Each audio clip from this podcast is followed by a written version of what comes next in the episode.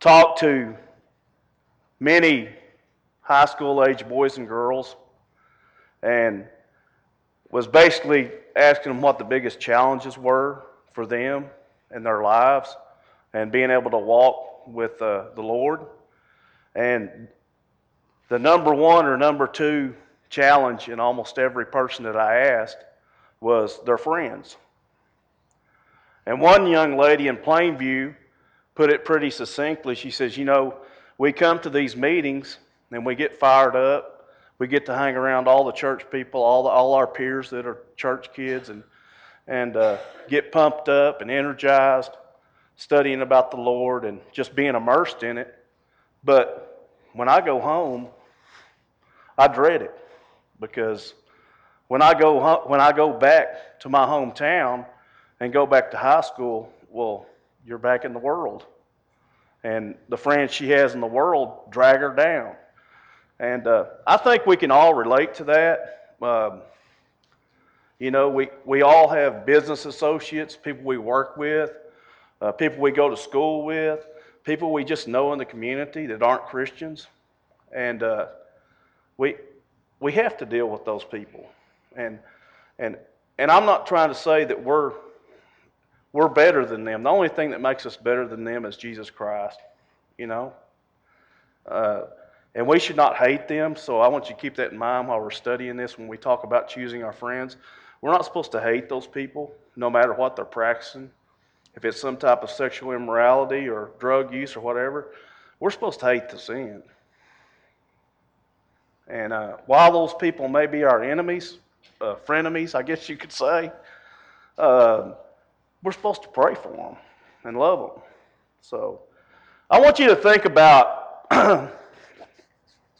who's your best friend. Now, you guys know know this fellow on the right there. Uh, that was back when he had a little bit more hair, but uh, he, you know, growing up until I was about 14 or 15, he was my best friend. Always loved spending time with him. I mean, it, we always had a great time. Were we always up to good stuff? No. Like, young boys, we had some honorness in us.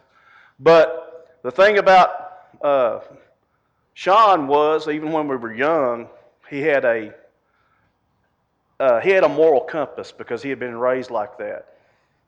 His grandparents and his parents and his aunts and uncles, uh, extended family, he, he learned from that. So when we got in some nonsense and, and we knew that it wasn't right, he was usually the one that said, you know what, we're not supposed to be doing this. And uh, he was a good influence. so, and of course, when we were young, we were involved in a lot of church activities. Uh, you know, the young young people in the church would kind of get together during meeting season, and we'd sleep over at, at one another's houses and study the Bible and uh, just good fellowship. Deuteronomy 30 and 19. I call heaven and earth to record this day against you, that I have set before you life and death, blessing and cursing. Therefore choose life, that both thou and thy seed may live.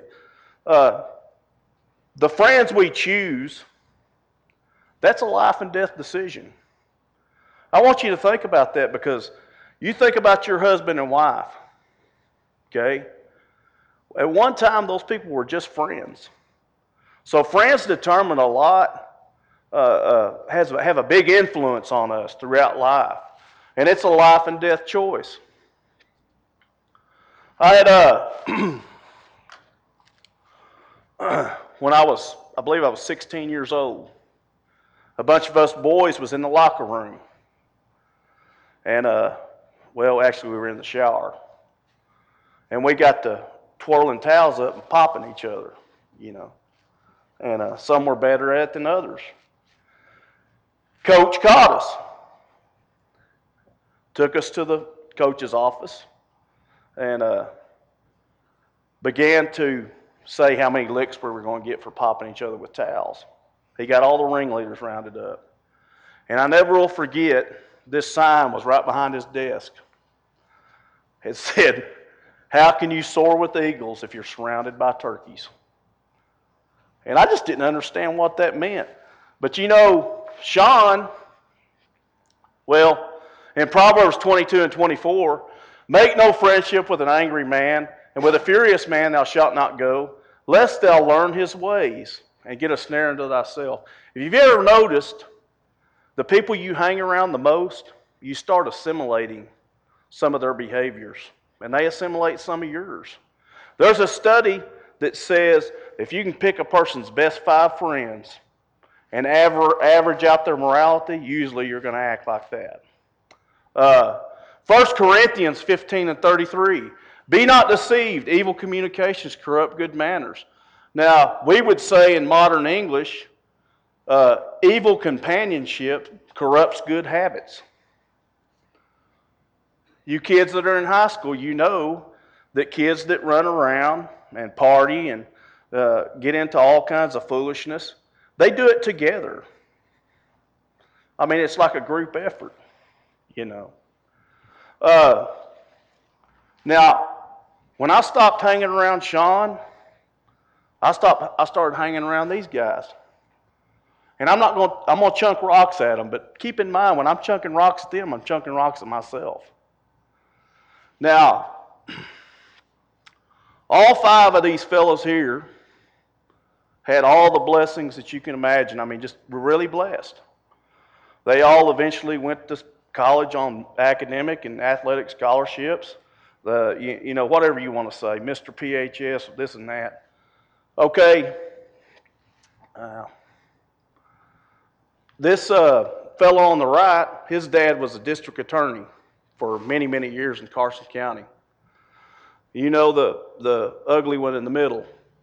The one on the left, uh, his father was a DPS officer in Panhandle for many, many years. The guy on the lower left, his dad was the county judge for, I don't know, 20 years, something like that. The guy on the right, his dad was a, was a grain merchant. I'm going to tell you something. When I stopped hanging around Sean and started hanging around these guys all the time, I started assimilating their behaviors. And after I started assimilating their behavior, I started contributing to their behavior. And then I started leading the behavior. We had things in common. I call them the, the four F's football, fame, and foolishness. That's what we had in common. And we deceived one another, deceived ourselves. And I just think back about that, and I, I took this slide out of here because uh, I didn't want to put it up there at Plainview, you know, in front of the kids, but I think we can talk about it. There was a slide that I found on the internet that showed this young girl, a high school girl, and her friends were around her. They were had their arms around her, and they were out in the country, like all these small towns in Texas and their pickups pulled up everywhere. And one of her friends is handing her a, a clear solo cup full of what appears to be beer. And this girl is looking at that like, like it's a snake. And I thought about the first time that I experienced that. And I thought, that was me. That girl was me. Because I remember that. But As we assume these activities and these behaviors, it becomes the norm, you know? And, and, and your, your conscience gets seared towards it. And you find loopholes about, uh, well, uh, it's really not wrong to do this as long as it's in moderation or and i'm not just talking about drinking beer i'm talking about all kinds of things that are are we trying to meet the minimum standard here to, to be called good, to be a child of God? I, I don't know, but I will tell you that out of these five guys right here, there were four divorces. There were all four of them, uh, uh, four out of the five of these guys had substance abuse problems. Uh, two of these guys are dead now because of uh, you know, related kind of uh, things like that. And uh, I think about the sadness of it because, you know, it was because of our friendship. This is where this stuff started. That's where this behavior started. I'll say one thing. I've already talked about this guy, so I'm not going to elaborate. Just to say, in brief, he was baptized when he was 15 years old, member of the church. But in the very end, he died because of drink, because of those habits that he, that he took upon himself. But I want, I want you to think about all the kids around here. How many times do we hear every, every year, maybe two years, we hear a story about some high school kids. There were three girls this happened to. Was it last year, David, or two years ago? Three young high school girls go out and start drinking and jump in a car. And next thing you know, one of them's dead. I mean, it's real. Sin is death. He that walketh with wise men shall be wise, but a companion of fools shall be destroyed. A companion of fools shall be destroyed. It bears out over and over and over again. Matt talked about it this morning. History repeats itself over and over again. So, what are the qualities of a godly friend?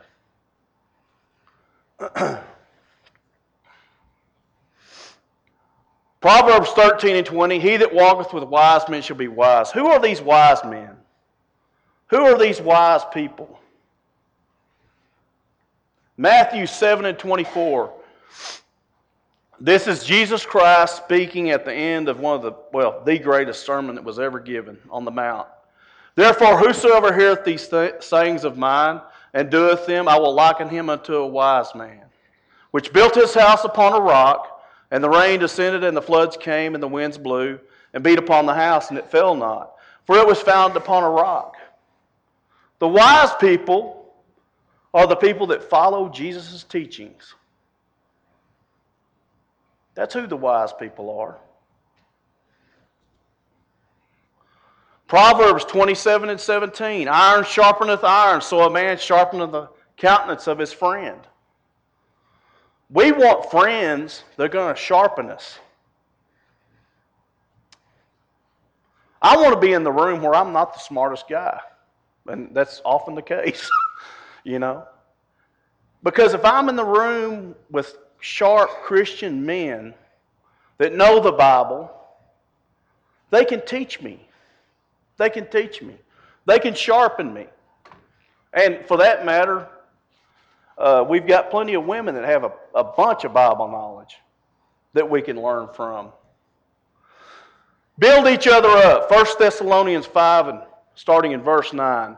For God hath not appointed us to wrath, but to obtain salvation by our Lord Jesus Christ, who died for us that we wake or sleep, we should live together with him. Wherefore, comfort yourselves together and edify one another. That's why we come to church, why we come to the worship service, to be edified, to be built up. Now, have you ever had a friend tell you, come on, let's just try this once? Just live a little. I have. Is that building? Is that building each other up?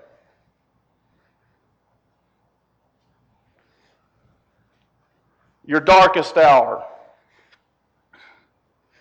Man, we've lost a lot of loved ones this year. been some hard times. We got a lot of sickness. We got people that are struggling spiritually with sin. We've got problems. We're humans, you know. The church uh, is not a retirement home for the righteous. It's a hospital for sinners. You know, this is where we come to get well. I'm going to tell you something. Dark hours are coming. If this world stands, we're going to experience some of those things.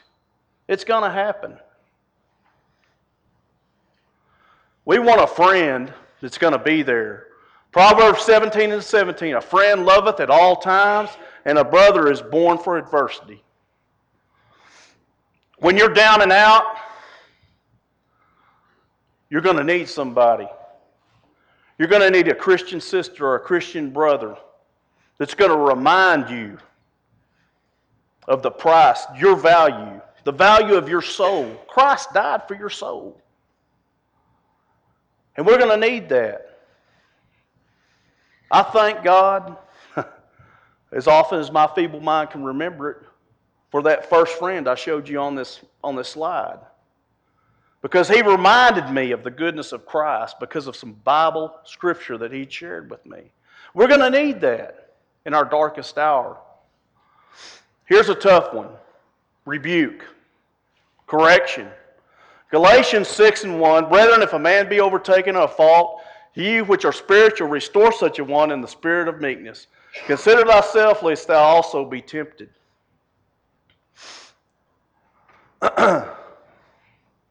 Proverbs 27 and 5 Open rebuke is better than secret love. Faithful are the wounds of a friend.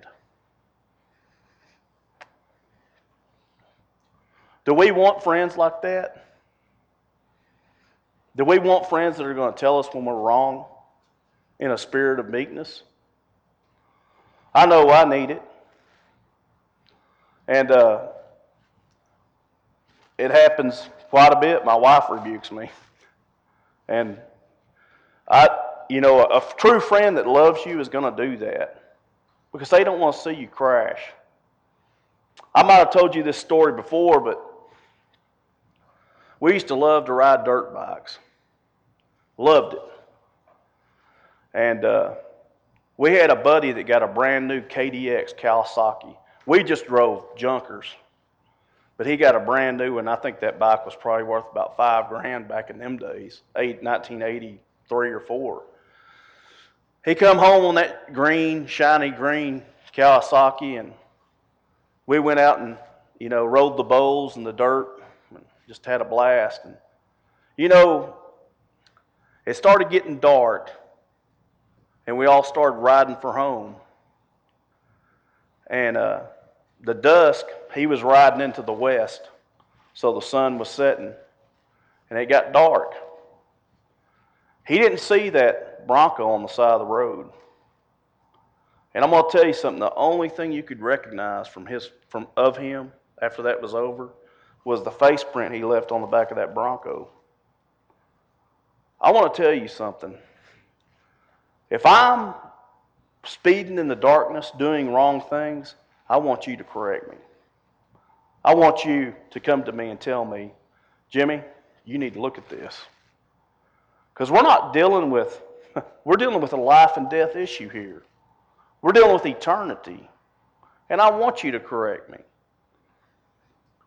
And I hope that you want other brothers and sisters to correct you when you're wrong out of the spirit of meekness. It's an invaluable tool. 2 Samuel chapter 12, and I don't have these scriptures up here, so if you want to read them or just or, and follow along. 2 Samuel, Samuel 12, starting in verse 1. And the Lord sent Nathan unto David, and he came unto him and said unto him, There were two men in one city, the one rich and the other poor. The rich man had exceeding many flocks and herds, but the poor man had nothing save one little ewe lamb, which he had bought and nursed up, and it grew up together with him and with his children. It did eat of his own meat and drank of his own cup, and lay in his bosom, and was unto him as a daughter. And there came a traveler unto the rich man, and he spared to take of his own flock and of his own herd to dress for the wayfaring man that was come unto him, but took the poor man's lamb and dressed it for the man that was come to him. So basically, what you have here is a rich guy with plenty of herds, plenty of flocks, and a traveler comes. And this rich man, instead of taking of his plenty to feed this, this traveler, takes the one thing that this poor man has to feed this guy.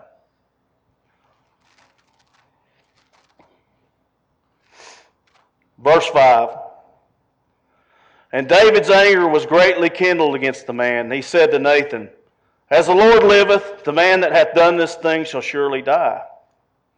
And he shall restore the lamb fourfold because he did this thing, and because he had no pity. David said, This man will die for this crime. Verse 7. And Nathan said to David, Thou art that man. You're the one. Thus saith the Lord God of Israel I anointed thee king over Israel, and I delivered thee out of the hands of Saul. And I gave thee thy master's house and thy master's wives into thy bosom, and gave thee the house of Israel and Judah. And if that had been too little, I would moreover have given unto thee such and such things. Wherefore hast thou despised the commandment of the Lord to do evil in his sight? Thou hast killed Uriah the Hittite with the sword, and hast taken his wife to be thy wife, and hast slain him with the sword of the children of Ammon. What a friend. So, you have the king of Israel. He hears this story about this crime, and he says, Surely this man will die. And his buddy tells him, You're that man. You're the man. You talk about a reality check. Do we want a friend like that that's going to tell us when we're wrong? Psalms 32 and 3. Now, this is David's commentary about the way he felt during this whole process. When I kept silence, my bones waxed old through, the, through my roaring all the day long. For the day and night thy hand was heavy upon me. My moisture is turned into drought of summer, Selah. Have you ever come to church and you sit down and try to sing and it just don't seem right? You try to listen to the lesson and you just can't focus? Or we gather around the Lord's Supper and you're trying to concentrate on what the Lord has done for us and, the, and it keeps slipping out of your mind. You just can't grasp it because something's wrong in your life. I've been there.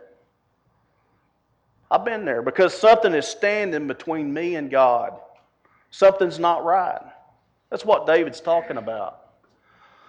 I acknowledge my sin unto thee, and my iniquity have I not hid. I said, I will confess my transgressions unto the Lord, and thou forgavest the iniquity of my sin. Open rebuke in the spirit of meekness.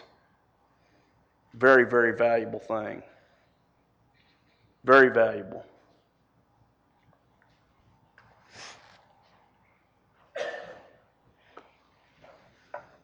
I want you to consider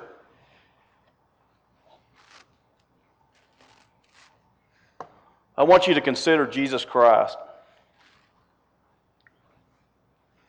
John 15 and 12.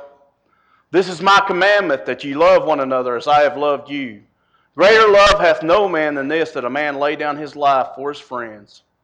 Ye are my friends if you do whatsoever, whatsoever I command you. Do you know there's been times when I think, man, am I really you have those moments of doubt. And you're thinking, am I, am I really? How, how do I know that I'm a friend of Jesus? How do I know he considers me a friend? Because, man, I just, boy, I mean, sin's a problem sometimes. You know? I'll tell you how we know that Jesus is our friend. Ye are my friends if you do whatsoever I command you. When we sin, we don't give up. We get up off the ground and we try not to do it again. We try to follow his commands. Jesus lived a perfect life. He was the perfect friend. The perfect friend. So I would ask you is Jesus just an acquaintance of yours? Is he just somebody you look at as a historical figure or a, uh, some type of moral uh, teacher? Or do you really know him? Because when we choose, we should not let our friends choose us, other than one, Jesus Christ. We should be proactive. Proactive in, in, in who our friends are, how we choose them, what qualities we look for in a friend. Because it's a life and death choice. Thank you for listening to today's sermon podcast. If you'd like to know more about this subject or any other Bible topic, send us a message at our Facebook page, The Church of Christ, Wheeler Area.